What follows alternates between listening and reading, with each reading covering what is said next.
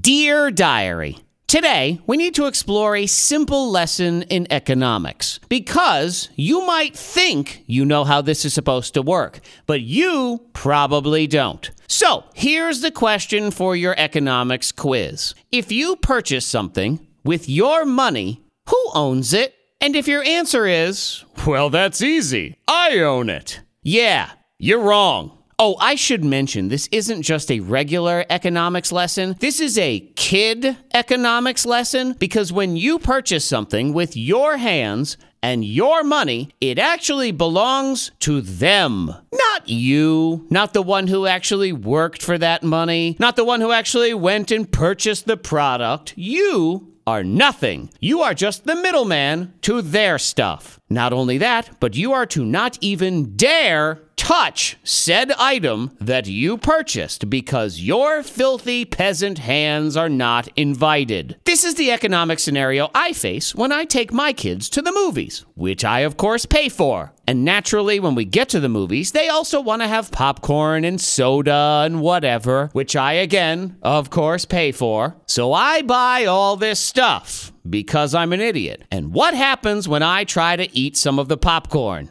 No, you can't have that. That's mine. Yep, I bring them there. I buy the tickets and I buy the popcorn, but I'm not allowed to have any of it. And welcome to your lesson in kid economics. I mean, what a bunch of little tyrants. And my son, he's the worst. Because to be clear, I don't listen. I paid for this popcorn and I'm gonna eat some of it too. But he throws out these lies like, Okay, stop. Nobody's going to eat any more popcorn until the movie starts. And then two seconds later, I hear his loud little mouth smacking on some kernels. I thought we were on a break, you liar! But if I try to get more popcorn, we're back to this no popcorn till the movie starts thing. Which, by the way, let me just add, I don't mind watching a couple previews before the movie starts, but the last time I went, it was 25 minutes of previews. I mean, good lord, I think I saw a preview for every single movie coming out in the next calendar year. Jeez. Okay, moving on, diary. Since I'm already in a full on parenting rant, can you help me understand how it is that despite the fact that my kids are half the size of normal adults,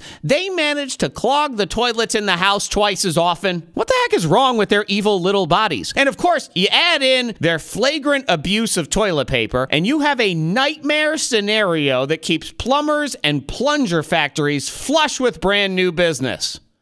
Ah, flush. I didn't even mean to do that. Ugh. Till next time, diary, I say goodbye.